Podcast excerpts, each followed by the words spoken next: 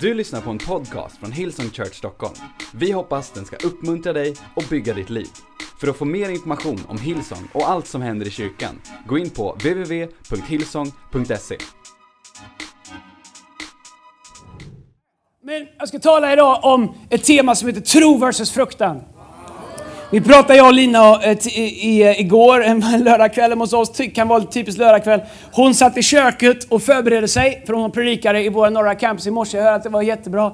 Jag satt eh, framför eh, en NHL-sändning med min dator i knät och förberedde mig i, vardagsrummet. Så vi var i olika rum, okej? Jag var inte liksom i den djupaste delen av min förberedning, men jag hade min dator där ifall Gud skulle tala. Samtidigt som jag kollade på Calgary, Philadelphia. Och vi började prata lite grann om eh, att predika. Och jag, jag sa till er att jag har egentligen bara predikat samma predikan på en miljon olika sätt i 22 år. Och, och, och grejen är så här att jag, mitt mål och min dröm för dig, det är att du skulle förstå vad tro är. Att du skulle förstå vad tro gör i ditt liv. Så många människor har ett förhållande till tro som man tänker, åh tro, nu blir det kramp. Jag vill bara vara. Och det går inte ens bara vara utan tro. Jag vill bara stå här i lås. Det går inte ens bara det går inte, Allt du gör till Gud är tro. Eh, idag så hade vi på förmiddagsmötet, jag såg en Windows-dator här i vår kyrka. Jag tyckte att det var motstånd här i morse, och så fick jag se en Windows-dator. Det är första gången på 12 år sedan jag haft en Windows-dator. Men om du har en Windows-dator, vilket de flesta människor med hjärna har gått vidare ifrån och köpt en Mac. Men ofta är det sådana med Windows-datorer som har katter också har jag hört. Men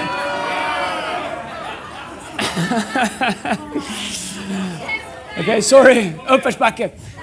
I en Windows-dator, om ni kommer ihåg hur det var, man fick hela tiden installera drivrutiner. Installera operativsystem. Skulle du göra minsta lilla som du aldrig gjort innan så var du tvungen att försöka hitta någon ny drivrutin och installera i datorn. I Guds rike, i, i, i vår relation med Gud, så är tro vårt operativsystem. Det är inte jobbigt eller dåligt, det bara är. Tro. Utan tro är det omöjligt att, att närma sig Gud. Man måste tro att Gud finns. Och tro att han lönar den som söker honom. Och egentligen så finns det två dominerande känslor. Eller två dominerande state of minds i våra liv. Det ena är tro, det andra är fruktan. Man kan inte vara fylld av tro och fruktan samtidigt. Du kan inte domineras av tro och fruktan samtidigt. Tro är en fast övertygelse om det vi inte ser enligt Bibelbrevet kapitel e- e- 11. Fruktan är en rädsla om att det som Gud har sagt kanske inte kommer ske. Vi kan inte både förlita oss på att Gud är den han säger att han är och samtidigt vara rädda att han inte är den han säger att han är. Nej, vi kan ibland i vårt kött känna att i mig själv så vet jag inte hur det här ska gå. Men min ande litar på att Guds ord är sant och då väl, måste vi välja. Okej, så vi talar med bara lite grann om tro versus fruktan. Det är egentligen det som vårt kristna liv handlar om att sortera ut. Att varje del av vårt liv ska ledas av tro, inte av rädsla. Eh, en gång, jag har berättat den historien innan, men, men den är bra så den, är, jag borde berätta den varje söndag egentligen. Men jag, eh, pastor Gary Clark var här för många år sedan och jag, hade, eh, eh, jag skjutsade runt honom. Han var predikare på en kristen konferens här i Sverige. Eh, det, det var ingen succé, för att han inte predikade bra, men han var, han, eh, han var, eh, han är fri, all right? och det kanske inte, det var skitsamma. Det var sådär. Och, eh, och jag skulle skjutsa honom till flyget. Grejen var att jag var så sjuk. Jag var jättesjuk. Och hade feber och kände mig dålig. Jag hade 40 i feber. Jag tryckte i mig Alvedon och Ipren och försökte få ner den här för att det var, jag skulle ta hand om Gary den dagen. Jag ville det för jag fick chansen att ställa frågor till honom. Och så, här. så jag skjutsade honom. Och efter han hade predikat skulle jag skjutsa honom till Arlanda. Och jag var så otroligt risig. Men grejen är att några år tidigare så hade jag haft hjärtsäcksinflammation och tvar och, och alla möjliga grejer med mitt hjärta och legat inne på sjukhus i flera veckor. Jag hade precis kommit från USA när jag fick hjärtsäcksinflammation. Det var jag stod och ledde lovsång faktiskt på ett möte. Helt plötsligt så började folk separera i två, tre delar. Jag tänkte antingen är det änglar eller så är det demoner. Men jag var så sjukt groggy så mitt i låten ställde jag ner gitarren och gick rakt ut genom gången mitt i lovsången, satt mig i bilen och körde. Och jag körde, vi var, jag var nära där min mor bodde tre mil därifrån så jag körde till henne. Jag kommer ihåg att jag, jag svimmade i, i farstun och sen, och sen vaknade jag upp på sjukhus. Och jag, jag kom från USA. Jag hade precis flyttat hem och USA är ju liksom the land of service, okej? Det finns en viss service, man dricks och så finns det service. Och jag hade bott där så jag, jag kom hem och låg på sjukhus där och, och, och, och, och så märkte jag att det fanns en stor röd knapp. Man tryckte på den så kom alla springande. Fantastiskt! Så jag började trycka på den där och de kom springande och sa, du, finns det möjlighet att få ett kaffe? Och inte bara jag var ung och singel när man tryckte på den. Vissa skift, jag var i två veckor, vissa skift så kom det jättesnygga sköterskor springande. Hej, jag var singel! Och jag låg där och jag tryckte på det. Men jag märkte att efter ett tag så började de skicka in det äldre gardet som var... som inte tyckte det var lika kul när jag tryckte på knappen. Efter ungefär två dagar när jag hade tryckt hej kan man få en TV, kan man få kaffe? Man kan inte få några smörgåsar så här på kvällen. Det, det är ingen av er som är, har lust att kila ner och köpa några tidningar i Pressbyrån, det hade de inte kan säga. det här är länge sedan, okej? Okay? Idag så hade jag tryckt på den här knappen när de kommer springande så hade jag frågat, finns det något jag kan göra för er? All right. Men Men rätt vad det var så kom det en sköterska, hon var 120 år ungefär och, och hon hade varit där i många, många år. Och hon sa till mig, om du trycker på den här knappen en gång till så bryr jag mig inte om hur sjuk du är, du åker ut härifrån. Jag bara tänkte, det här var inte USA. Men det var det inte. Men så spola fram några år. Nu satt jag och körde bil, jag hade Pastor Gary med mig och jag, jag, kände mig väldigt sjuk. Jag bara liksom kände att jag tappar känslan i mina fingrar. Tappar känslan i mina ben. Ni vet hur det kan vara ibland, så här, liksom, man blir kall om händerna. Och, uh, och jag bara tänkte, vad händer? Jag tänkte, det är något fel på mitt hjärta. Det kändes som att jag började lyssna på en predikan i mitt huvud från djävulen själv. Han säger, Andreas, där ditt hjärta är. Och jag bara kände, nej inte mitt hjärta, liksom, oh, inte hjärtsäcksinflammation igen, inte alltihop det här igen. Och jag började få liksom panik och mina händer var så kalla så jag kunde nästan inte känna dem. Så jag höll på och försökte liksom få liv i mina händer. Jag slog dem så jag ville inte att Gary skulle bli nervös, att det är liksom en vandrande hjärtattack som kör han i bilen här. Han är pastor för Europas snabbast växande kyrka. Och, och jag kör dem där och ah, jag tänker jag måste bara få ut honom till Arlanda. Sen måste jag åka direkt till sjukhuset. Men jag, jag hade så dålig känsla i mina händer så jag kände nästan inte ratten. Så jag gned dem så där och försökte liksom få igång händerna så att jag skulle känna ratten. All right? Och, och, och, när jag släppte av honom där så, så, så liksom ser jag att mina händer blir bara blåare och blåare. Jag tänker, nu händer det. Nu börjar kroppen liksom stänga av alla icke-vitala delar. Nu börjar den stänga av, det kan hända, och gå, gå hem och googla. Nu börjar den stänga av blodcirkulationen till mina armar. Nu börjar den stänga av blodcirkulationen till mina ben. Nu håller jag på att få en hjärtattack. Och jag, ju mer jag försökte liksom få igång mina armar och ben, ju blåare blev mina händer. Jag bara tänkte, det här är sjukt. Och jag körde direkt som den drama queen jag är till Karolinska sjukhuset där i Solna. Jag körde in och ställde mig på ambulansparkeringen.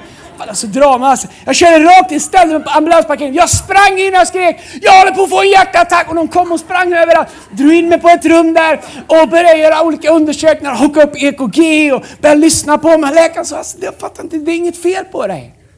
Det är inget fel på mig, jag är helt blå med händerna, jag har ingen cirkulation, jag håller på att dö. här. Hämta mer folk! All right? Hämta experterna, hämta professorn. Hämta han Bo Lundin som är med på TV-reklamen till Hjärt och lungräddningsfonden. Hämta alla! Det här är ett prioriterat fall. Och de börjar göra massa undersökningar på mig. Vi fattar inte, det är inget fel på dig. Du har lite feber, men, men kolla mina händer. Och de sa själva, vi fattar inte att dina händer är så blåa. De sa vi måste gå ut och prata ett tag, du får ligga här och vila ett tag. Bara, inte så länge, jag kommer vara död när ni kommer. Jag kommer trycka på knappen dessutom. Det fanns inte ens någon knapp där. När de har gått ut tänker jag, jag måste gå på toa. Jag gick på toa, när jag, när jag varit på toa så är jag som min mamma har lärt mig, jag tvättar händer och jag ser att handfatet blir helt blått. Allt det blåa rinner av mina händer. Och jag inser att jag har splitter nya blå jeans på mig. Och ju mer jag har försökt värma upp mina händer, ju blåare har mina händer blivit. Jag skämdes så mycket så jag smet ut från sjukhuset. Och det spelar ingen roll hur sjuk jag är, jag kommer aldrig åka tillbaka till Karolinska i Solna igen. Jag kommer åka till sjukhus i Gävle, i Uppsala, i Jönköping, i Göteborg. Det spelar ingen roll om jag tappar en ben, en arm. De har bilder på mig inne på Solna. Om han kommer hit, han är en bedragare, det är inget fel på honom. Han är en drama queen. Det som hände var att ju blåare mina händer blev, ju tydligare blev rösten av fruktan av att jag håller på att dö. Ju mer jag red det här pariserhjulet av fruktan, ju mer övertygad var jag om att det här, är, det här är allvarligt, det här är slut.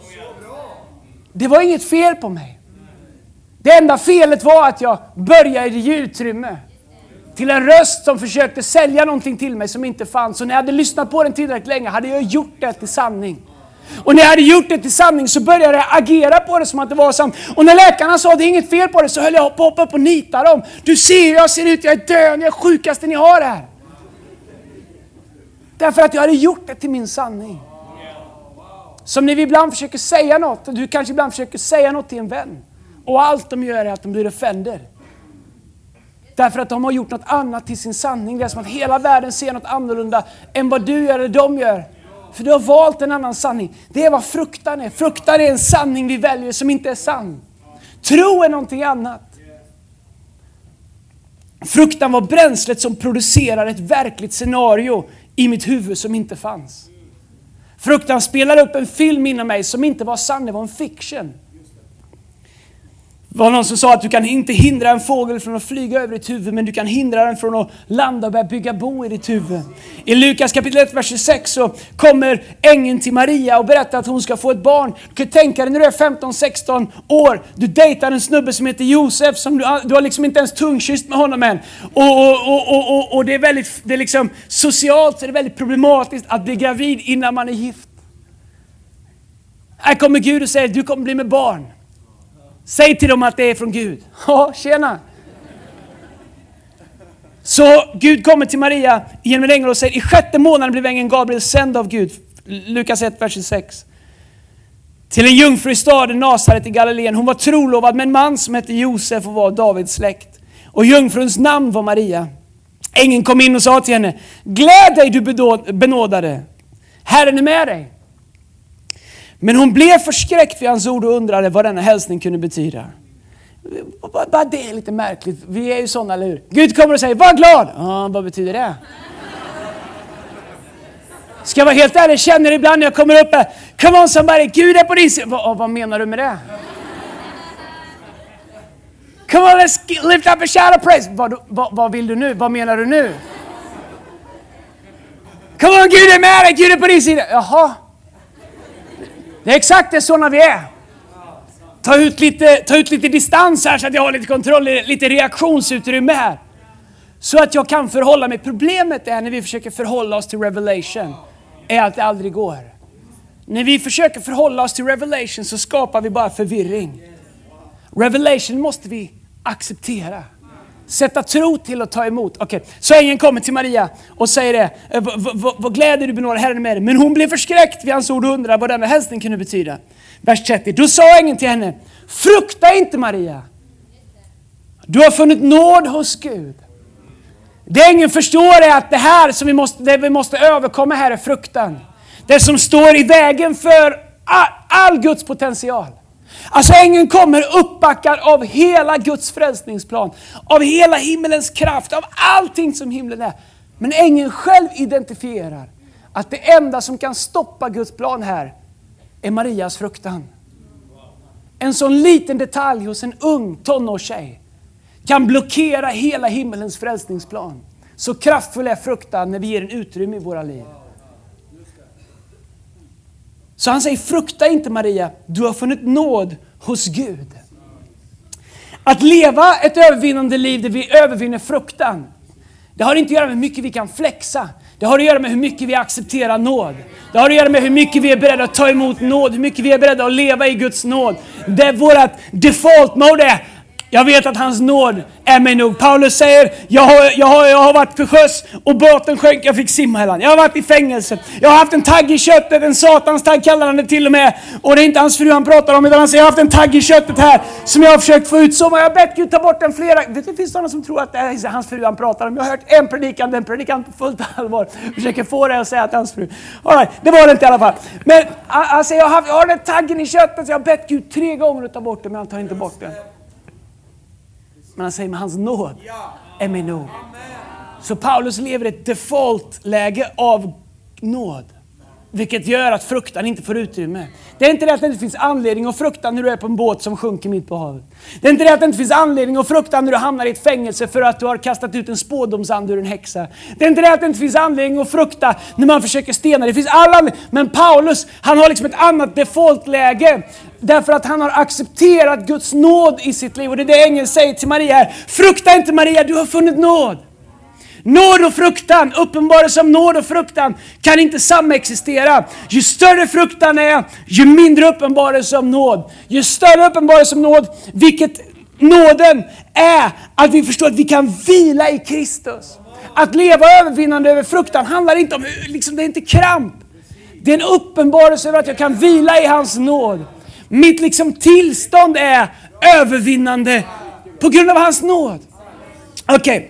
Så Maria hon behöver inte skapa, hon behöver inte förtjäna eller leva upp till det övernaturliga för att få se Guds löfte. Hon behövde bara övervinna sin fruktan. Maria behövde välja nåd före fruktan. Talang och egen förmåga, talang, egen förmåga eller erfarenheter är inte det som står emellan dig och Guds plan och löfte. Vad jobbigt det är att försöka läsa mina egna punkter. Det är bättre jag predikar. Din talang och det du tycker att du har eller inte har, det är inte det som avgör om Gud kan använda dig. Gud letade inte efter någon som kunde tala väl när han skulle befria Israels folk. Han tog en som stammade. Gud letade inte efter en mäktig krigsman när han skulle befria Israel. Han tog en som hette Gideon som sprang och gömde sig långt in i en grotta. Min egen kapacitet är inte avgörande för Gud när Gud kommer och kallar oss. Det enda som är avgörande är vad jag är beredd att göra med min fruktan. Gideon kryper in i grottan och han säger till Herrens ängel, jag är den minsta av alla. Min familj är minst i Israel. Jag är minst i min familj. Jag är så liten, jag är så klen, jag borde vara i Frälsningsarmén. Ingenting i mitt liv är stort och starkt. Jag är ingen krigare. Ändå kommer Herren säger och säger, Herren är med dig, du tapper stridsman. Därför att Gud talar alltid förbi våran fruktan till det som hans nåd och hans tro kan producera i våra liv. Och så lämnar han över bollen till oss där vi faktiskt måste välja att kliva över vår egen fruktan. Så många av oss vi tror att det är det vi inte har som hindrar oss från att leva det livet som vi längtar efter. Det är inte vad du saknar som håller dig borta ifrån det livet du längtar efter. Allt du saknar har Gud. Det är fruktan Rädsla för att det inte skulle gå. Rädsla för att du inte skulle räcka till. Rädsla för att Gud inte skulle backa upp sitt eget ord. Som hindrar oss från att våga kliva över relingen och kliva ut i det okända som Gud har kallat oss till att göra. Du förstår att vi måste välja. Det är som två stycken lejon på insidan av oss. Tro och fruktan. Vi måste ge mat till det ena och svälta det andra. Därför att det vi ger mat till kommer ryta högst i våra liv. Och därför kommer vi säga, jag hör ju att det ryter åt men du kan inte säga att det inte finns, jag hör det. Problemet är att du har matat fel lejon. Du har matat fruktan som ryter så högt så att trons lejon inte hörs. Vi bestämmer vad vi matar. De tio spejarna sa efter att de hade varit och bespejat landet. Karl vi ser de tio, eh, tio spejarna säger, vi kände oss som gräshoppor och det tyckte de också att vi var. Och grejen var att de hade inte sett dem. Det hela, deras, det, hela, det, det hela grejen med att spionera att man inte blir upptäckt för då blir man dödad. Så efter att de har varit där och spionerat så kommer de tillbaks. Men de projicerar sin egen fruktan. Till och med på fienden. Så nu börjar de säga, så här känner jag mig. Och fienden känner likadant. Fruktan projicerar alltid sina egna känslor på andra människor. Det är därför som fruktan isolerar. Ingen tycker om mig. Och du tycker inte om dig. Och det kan Gud hjälpa dig med. Men om du lever i det så kommer du börja projicera det på andra människor och du kommer säga, ah, ingen tycker om mig.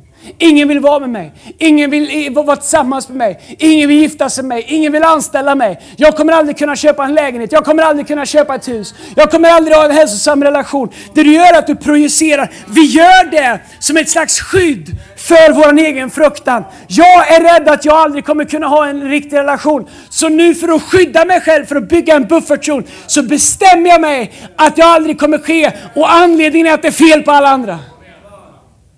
Jag kan inte äga mitt eget boende för jag kommer inte från en familj där mina föräldrar kan borga för mitt boende. Annat är det med alla andra fina Stockholms Östermalmsfamiljer som är födda med guldsked i mun. Får jag fråga dig en sak? Vem har mest guld?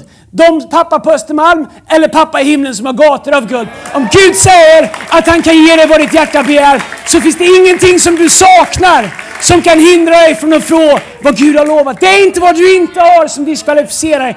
Det är din fruktan av att Gud inte skulle göra vad Gud har lovat. Om du kan övervinna den, jag hoppas någon förstår vad jag säger ikväll. Om du kan övervinna den fruktan så kan tron göra allt. Tro är inte kramp, kramp, jag tror, jag tror, jag tror. Nej, tro är att eliminera fruktan och ge tron utrymme. Hur gör vi det? Vi bestämmer oss för att acceptera hans nåd.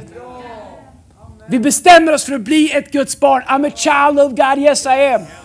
Jag älskar den sången, jag sjunger den för mig själv i bilen. Jag säger I'm a child of God. Och jag vet hur fruktansvärt aningslösa mina barn De bara litar på att livet löser sig för att jag och Lina finns. Så säger Bibeln om vi människor som i grunden är onda. Vad betyder att vi är onda? Well, har du någonsin behövt lära ett barn att vara egoistiskt eller känns det som det är medfött? För vad är det första ett barn lär sig? Mitt, jag, ha, mig, mina, nej, aj, aj. Vem har lärt dig det? Ingen, det kan vi. Okay? Man får lära ett barn respekt, tålamod, dela med dig av leksakerna. Du behöver inte alla, man får inte bita någon bara för man inte har lärt sig prata än. Förstår du? Vi försöker lära barn de sakerna. Det sjuka är att en del människor är 35 och man försöker fortfarande lära dem sakerna. De bits inte längre men har fortfarande... Och, och, och då säger Bibeln om vi som i grunden är onda förstår och ger våra barn goda gåvor. Hur mycket mer ska då inte våran himmelske fader i himmelen han säger inte ger en, en far sin son en sten när han ber om bröd. Eller en orm. Det skulle vi aldrig göra till våra barn. Men på något sätt så tror vi att kanske att Gud inte är så god som man säger. Kanske att min far i himlen inte hör mig när jag ber. Så det är vår bild av vad Gud är beredd att göra som han säger som definierar om vi fyller vakuumet med fruktan eller vi fyller det med tro. Vi har ett uttryck i vårt staff, bland alla våra volontärer. Fill the gap with trust. Okay? I vår kyrka så har vi hundratals volontärer. Det betyder att det finns hundratals opportunities för saker att gå fel varje söndag. Hundratals opportunities för människor att trampa någon på en tå. För någon som borde kommunicerat med någon som inte gjort det, det uppstår massa gap överallt. Okay? Då har vi ett, ett uttryck i vår kyrka som heter Fill the gap with trust. Det betyder fyll de gapen som uppstår med förtroende. Bestäm dig för att tänka, hon menar väl. Han menar väl. Intentionerna var bra. Jag kanske missförstod. De kanske hade en jobbig dag. Det kanske var styr. Fill the gap of trust.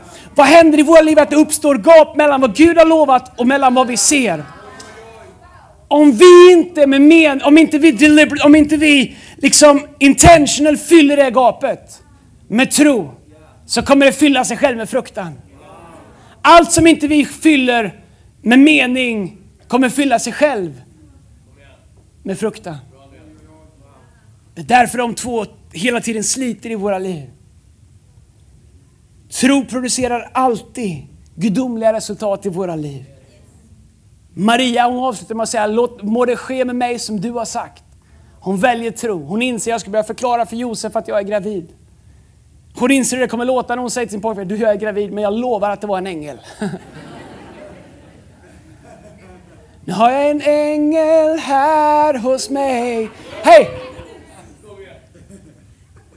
Lite senare ska hon gå till sin pappa och säga, pappa jag är gravid men det, vet du, det var så sjukt. Det kom en ängel till mig igår kväll. Mamma det är helt sjukt alltså, du kommer aldrig tro. Vad tror du hon tänker när hon ska ta det vidare? En sak mellan henne och Gud, men hur ska hon gå till omgivningen? Josef gör som vilken snubbe som helst har gjort. Han toklackar ur och springer därifrån så Gud får börja tala till Josef också. Maria väljer tro. Hon väljer att säga, må det ske med mig som du har sagt. Inte för att hon förstår hur, inte för att hon ser hur, inte för att det, att det är logiskt, inte för att liksom man kan, hon kan lägga pusslet framåt. Hon bara bestämmer sig för att fill the gap with trust. Hon bestämmer sig för att fylla det vakuum som uppstår med förtroende, med tro. Tro är förtroende. Tro är liksom inte så Tro är förtroende. Jag litar på dig Gud. Jag litar på ditt ord, jag litar på din karaktär, jag litar på ditt track record, jag litar på vad det, det du säger, jag litar på att du, du gör, ditt, ditt ord består. Jag litar, jag har förtroende för dig Gud. Maria hon väljer att fill the gap of trust, hon väljer att säga Gud låt det ske med mig som du har sagt, även fast jag just nu inte ens vet hur det kommer gå till. Fruktan producerar alltid negativa resultat i våra liv. Vet att vi kan vara med och påverka, vi kan vara med och forcera fram negativa saker i våra liv.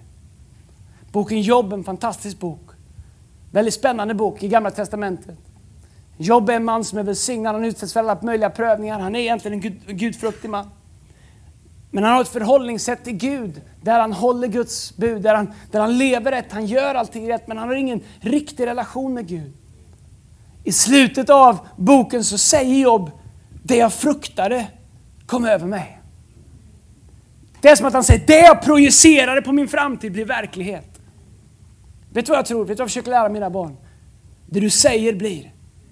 Om jag bara fick vara pastor här 30 sekunder för någon som kanske behöver höra det eller fånga det här. Dina ord är aldrig tomma. Dina ord är aldrig bara ord. Jag vet att det finns människor som säger, jag sa bara så för jag blev arg. Det spelar ingen roll varför du sa det.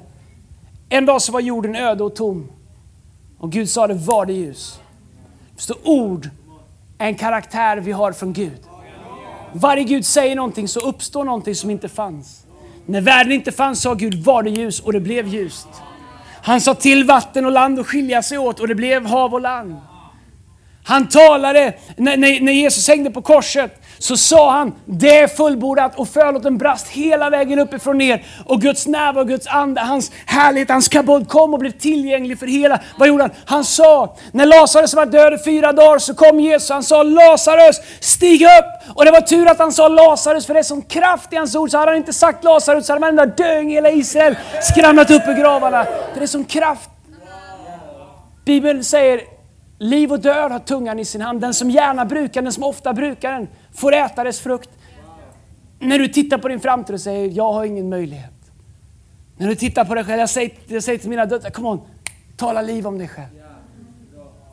Det är okej okay att känna sig ner ibland, det är okej okay att känna sig otillräcklig, det är okej okay att ibland jämför man sig och, och liksom man, man ska igenom tonårsåren, man ska igenom massa olika saker. Men kom igen, tala liv. Jag är vad Guds ord säger att jag är. Jag har vad Guds ord säger att jag har. Jag kan göra vad Guds ord säger att jag kan göra. Vet att du kan tala, du kan tala liv in i din framtid. Eller du kan tala död in i din framtid. Du kan tala tro in i din tillvaro eller tala fruktan in i din tillvaro. Maria säger, låt det ske med mig som du har sagt. Jobb säger, det jag fruktade kom över mig. Men sen säger han, men nu Gud har jag sett dig med egna ögon. Vet du vad som hände? Han ändrade sin bekännelse. Du kanske säger det här med bekännelse, det är bara något amerikanskt name it and claim it. Vet du vad? USA är för skön bara 350 år gammal. Bibeln, Jesus fanns ju för 2000 år sedan. Hur kan det bli amerikan? Hur kan det bli? Det är Guds ord. Det är därför jag älskar Kingdom Culture. Den trumfar svensk kultur, alla andra kulturer. Det du säger skapar. Det du säger om dig själv, det du säger om din partner. Vet du vad jag hatar? Jag hatar, om du ska se mig riktigt arg, så ska du se några som är gifta, där mannen talar illa om sin fru. Om du vill vara nära och få en örfil av mig någon gång, så tala illa om din fru så jag hör det. Därför att det enda du gör är att du skapar saker som inte fanns. Eller om de eller någon annan, du skapar saker som inte finns. Pastor Brian brukar ofta säga att om människor kommer och skvallrar till dig så ställ dig frågan varför är det så enkelt och bekvämt att komma och säga det till dig? Ord är så viktiga. När vi säger att vi bygger en kyrka som en förvandlad nation så inser jag att vi påverkar inte nationen än. Jag inser att det är fler människor som går förbi på gatan här ute idag än vad det är människor här inne. Men jag säger det därför att jag ser in i framtiden. Vi säger det därför att det är Guds kallelse. Ty så älskar Gud den här världen så att var och en som tror på honom, inte bara en del, inte någon, utan var och en som tror på honom. Tro. Betala. Säg mitt äktenskap kommer bli bättre. Min ekonomi kommer bli bättre. Varför? Därför att Gud har sagt att han ska aldrig lämna dig, han ska aldrig överge dig. Han ska välsigna dig när du kommer in, välsigna dig när du går ut. Du ska alltid vara över, aldrig under. Om du är under, säg till dig själv, hej, här hör jag inte hemma. Jag ska vara över. Jag ser fram emot att Gud kommer lyfta upp mig. Gud är, He's the lifter of our head. Though the sorrows may last through the night, His joy comes in the morning. Sluta prata om the sorrows in the night och börja prata om His joy that comes in the morning. Du kan sätta Guds plan i rörelse genom din egen bekännelse om den linar upp med Guds ord. Men du kan sätta fruktan i rörelse så som jag gjorde när mina händer blev blåare och blåare och jag började lyssna, jag började se en film här inne som var, komple- var, det var fiction. Det var, det var hittepå allting, det fanns inte. Men jag sprang in döende på ett sjukhus fast jag egentligen bara hade en förkylning med feber. Varför? Därför att jag gick på myten, jag gick på lögnen. Det blev min, jag gjorde det till min verklighet, till min reality. En del av oss, vi, är så, vi har gått så långt inne i det som inte är sant. Att det har blivit så verkligt för oss. Så när någon kommer och utmanar och säger att det finns ett annat liv så, så, så är det som att du blir provocerad för att det här är din verklighet. Det är därför David säger, jag lyfter min blick. Min hjälp kommer ifrån honom. Det är därför han säger, han böjde sig ner. Han tog min hand, han lyfte mig upp i den djupa dyn, han satte mina fötter på en klippa. Du förstår lite, nu och då så är den bästa tro man kan göra, det är att lyfta upp sin hand och säga Gud, jag behöver bli upplyft. Jag behöver bli räddad. Jag har fastnat i min egen projektion av det som inte är sant. Jag har låtit fruktan bygga ett hem som jag bor i nu. Jag har låtit fruktan bygga ett hus som jag har flyttat in i. Gud, här är min hand. Kan du lyfta mig upp ur det här? Kan du sätta mina fötter på en klippa igen? Men vet du vad han gjorde också? Han la en ny sång i min mun, säger han. Han böjde sig ner, han tog min hand, han lyfte mig upp i den djupa dynan, han satte mina fötter på en klippa. Men det var inte bara att han tog honom ur omständigheterna. Han ändrade bekännelsen, han la en ny sång i, sin mun, i hans mun. Han la en ny sång i min mun. Vad för sång? En lovsång till min Gud. Du kommer aldrig kunna permanent ändra omständigheterna om du inte permanent ändrar din bekännelse.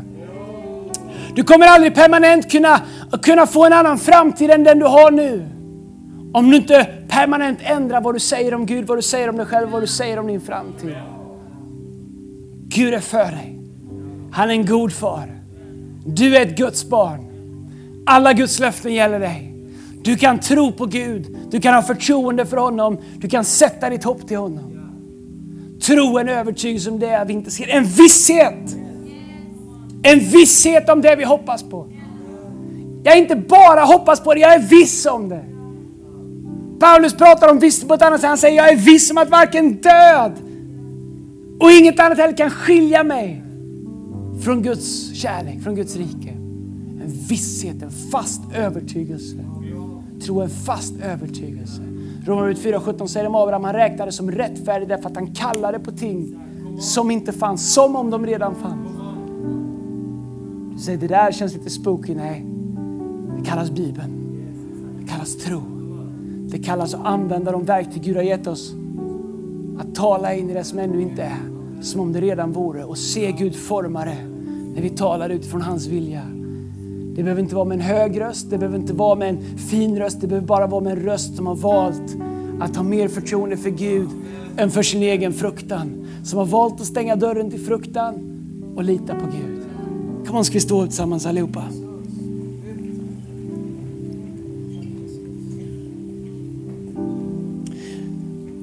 Fruktan är ett litet mörkt rum i våran själ.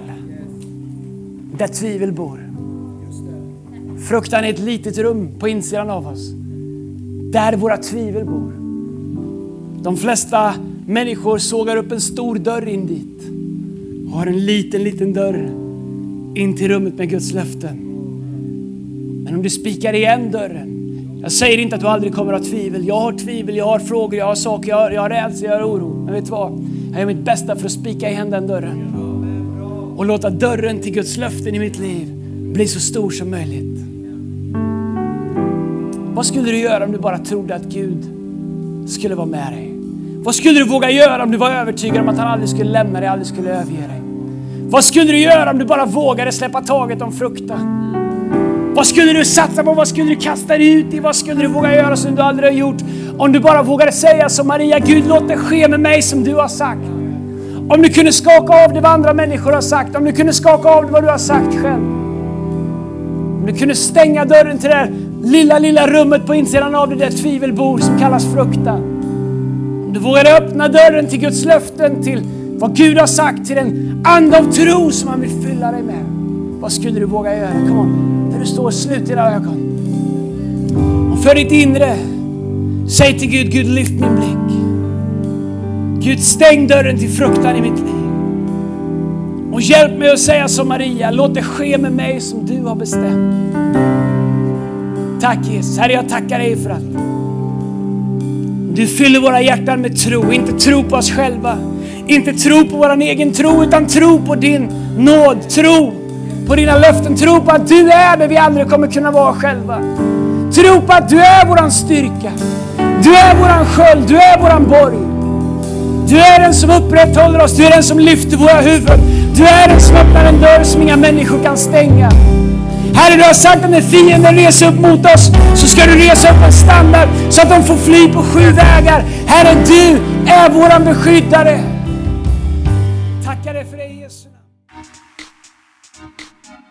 Du har lyssnat till en podcast från Hillsong Church Stockholm. Om du vill veta mer om vår kyrka eller om våra söndagsmöten, surfa in på www.hillsong.se.